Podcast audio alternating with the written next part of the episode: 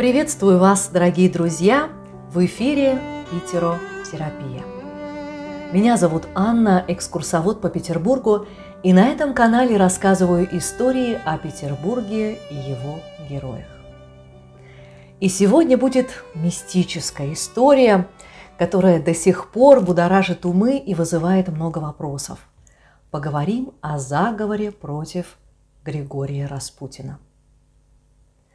Когда над Петербургом сгущаются сумерки, и мы проходим на теплоходе вдоль Крестовского острова, я рассказываю эту таинственную историю заговора. Отсюда, с Петровского моста, заговорщики избросили в прорубь тело Распутина.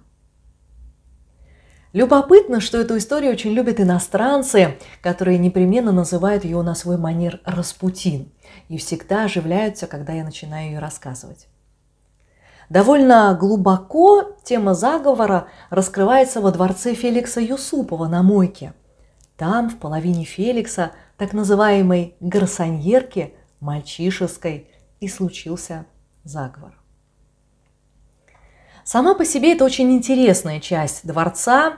Молодой князь Феликс Юсупов был не ограничен в финансовых возможностях и в своей гарсоньерке воплощал самые смелые дизайнерские фантазии – там есть и мраморный бассейн, комната со стенами, покрытыми серебром, зеркальная зала с потайными дверями. В общем, есть на что посмотреть. И, конечно, в этой половине, в этой части дворца, гарсоньерки, находится та самая комната, где и был реализован заговор против Распутина. И есть еще новый частный музей на улице Гороховой, 64, последняя квартира, в которой жил Распутин. Именно отсюда темной декабрьской ночью он поехал в гости к Феликсу и сюда уже не вернулся. Сейчас это коммунальная квартира, в которой удивительно сохранились оригинальные артефакты начала 20 века. Паркет, окна, дверные ручки, за которые держался сам Распутин. Говорят, что и по сей день призрак Распутина появляется в темных коридорах этого дома. Итак, поговорим о том, как же сложился заговор против Григория Распутина, известного проповедника, который имел очень большое влияние на императора Николая II, а особенно на императрицу Александру Федоровну. Фактически полуграмотный мужик сам назначал министров. Депутат Государственной Думы Владимир Митрофанович Пуришкевич славился взрывным характером, импульсивностью. Например, на одном из заседаний Госдумы он просто выплеснул собеседнику в лицо стакан воды. Так вот, на одном из заседаний Пуришкевич произнес роковые слова – Темные силы вредят стране. И, наверное, надо ликвидировать темные силы. Все понимали это иносказание. Темными силами называют Распутина, императрицу. Темные силы – это те, кто мешает, те, кто нашептывает в уши императору Николаю II какие-то непопулярные решения, назначения. Сейчас мы понимаем, что историческая ситуация в России и в мире была таковой, что Распутин оказался камнем преткновения, человеком, за которого все зацепилось. Сложилось ощущение, что если не будет Распутина, то не будет никаких проблем. Не будет забастовок, подвезут хлеб в Петроград, закончится война. Народ станет жить лучше, все случится. Достаточно только устранить Распутина. И вот на том самом заседании Государственной Думы и присутствует молодой импульсивный Феликс Юсупов. И эти слова Пуришкевича произвели на Феликса неизгладимое впечатление. Через какое-то время, как пишет сам Феликс, он пришел к Пуришкевичу и сказал. «Вы говорили об устранении темных сил. Перед вами человек, который поддерживает эту мысль, эту идею». Так и сложился этот заговор. Как же Распутин так сблизился с императорской семьей и вознесся так высоко? Случилось, что весть о чудесных способностях Распутина который пришел оттуда, умеет лечить травками, заговаривать боли, успокаивать, останавливать взглядом людей, усмирять собак. Весть об этих удивительных способностях, половина из которых были придуманы, да, половина, наверное, основаны на реальных событиях, доходят до императрицы Александры Федоровны. Императрица, супруга императора Николая II, в ту пору озабочена единственным обстоятельством своей жизни. Долгожданный наследник, цесаревич Алексей, оказался больным ребенком. Императрица занята в ту пору одной единственной душевной болью. Ее по-женски можно понять. Император и императрица живут в мире и согласии. Почти каждый год рождаются дети, четыре девочки. И в семье ожидается наследник, а наследник все не появляется на свет. Супруги ездят на богомолье, просят все силы земные и небесные. И, наконец, долгожданный мальчик рождается на свет. И через три недели, когда не заживает пупочная ранка, становится понятно, что ребенок болен. И болен не гриппом или ангиной, болен неизлечимой болезнью – гемофилией.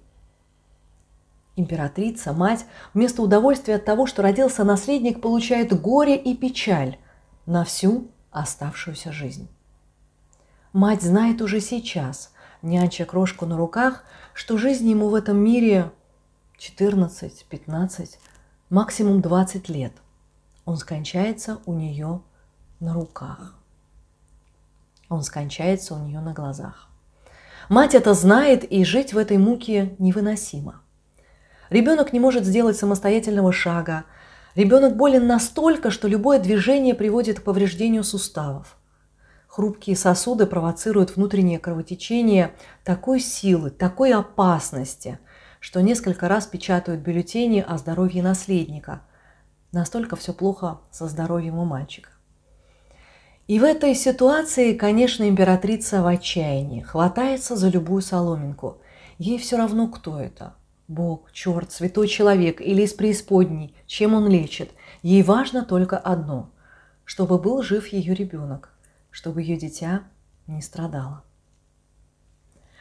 Так в кругу императора появляется Григорий Распутин, и слухи о его умениях, о том, что он останавливает любое заболевание, заговаривает, останавливает кровотечение, привлекли внимание императорской четы к этому человеку. И Распутин начинает появляться в императорском кругу. А дальше заворачивается клубок такой сложности, такой противоречивости, да, и такой безысходности, что все приходит сюда, в дом Юсуповых, в подвальную столовую.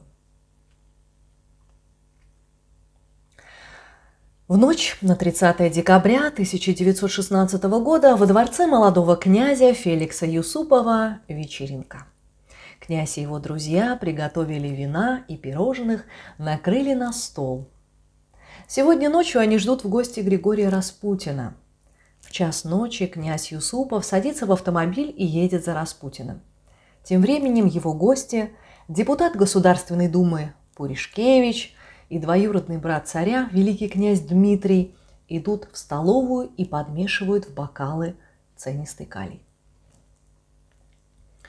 Половине второго Юсупов возвращается с Распутиным, которого князь обещал познакомить со своей молодой женой Ириной.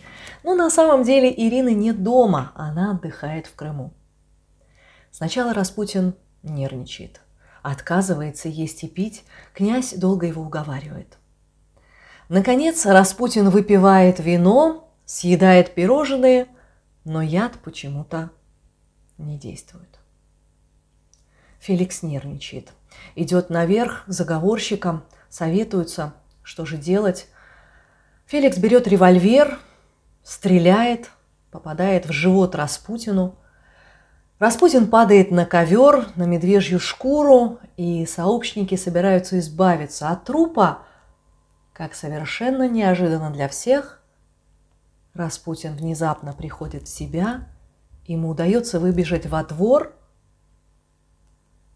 его преследует один из заговорщиков, Пуришкевич, стреляет ему вслед четыре раза. И только когда последняя, четвертая пуля попадает ему в голову, Распутин падает на снег, его тело заворачивают в ковер, грузят в машину. Великий князь Дмитрий, двоюродный брат императора и шестой человек в очереди на российский престол, вместе с сообщниками везет в багажнике труп Распутина, завернутый в шубу. Они въезжают на Петровский мост у Крестовского острова, с которого сбрасывают тело в прорубь. А следом бросают свалившуюся калошу Распутина, но промахиваются, и она остается лежать на льду. Эту галошу и обнаруживают на следующий день, когда начинаются поиски пропавшего проповедника. Императрица Александра Федоровна телеграфирует мужу, что Распутин пропал. Император буквально на полусловие прерывает военный совет и возвращается в Петроград. Весь день 30 декабря по Петрограду ходят слухи о смерти Распутина – Вечером великий князь Дмитрий приезжает в театр, где все встречают его аплодисментами.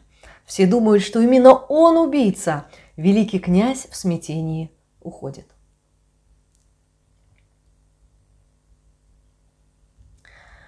Не дожидаясь мужа, императрица Александра начинает действовать. Она приказывает арестовать и Юсупова, и великого князя, и разгорается неслыханный скандал в царской семье. Арестовать великого князя может только император. А императрица приказывает вскрыть всю переписку родственников, чтобы узнать, кто еще был причастен к заговору. И когда выясняется, что о заговоре знала даже ее родная сестра Елизавета, знала и одобряла. Утром 31 декабря тело Распутина достают из проруби. Дочери опознают его. Заговорщики сидят под домашним арестом, они ждут едва ли не митингов в свою поддержку, но в городе тихо. Император решает наказать убийц Распутина ссылкой Дмитрия в Персию, Феликса в деревню, в Курскую область. Про депутата Пуришкевича все забыли. Император и императрица запираются в царском селе и перестают общаться с родственниками. Они встречают новый 1917 год в полном одиночестве. Мы знаем, что 1917 принес императорской семье и России в целом много страданий. Уже в феврале произойдет февральская революция – Николай II подпишет отречение от престола. Следом Октябрьская революция, к власти придут большевики и последует расстрел императорской семьи в июле 1918 -го. Целая цепь трагических событий. Как это было на самом деле? Было это не совсем так, или это было совсем не так – в связи с открытием архивов появляются все новые и новые сведения, которые проливают другой свет на события той ночи. Начинают вскрывать архивы британской разведки, и выясняется, что в ту роковую ночь во дворце Феликса Юсупова присутствовал тайный британский агент Освальд Райнер. Соответственно, вся эта история приобретает совершенно другой политический оттенок. Можно сказать, что это уже международный заговор. История пока не закончена. История с открытым концом, финал которой еще предстоит кому-то написать.